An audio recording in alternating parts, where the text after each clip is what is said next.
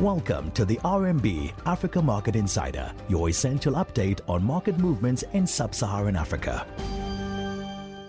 Good morning and welcome to the AMI. Today is the 7th of June. I'm Daniel Kavishe, economist here at RMB.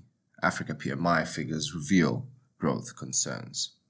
As inflationary pressures continue unabated across the continent, businesses are having to contend with high input costs across the board. The latest PMI data shows that in May, business conditions have deteriorated across the continent, with output following and general demand waning. Across most markets, PMI is below the 50 mark, barring Nigeria and Mozambique, where these markets are still showing some strong demand despite generally prices edging higher. In the second half of the year, expect a decrease in new orders and even lower output from businesses.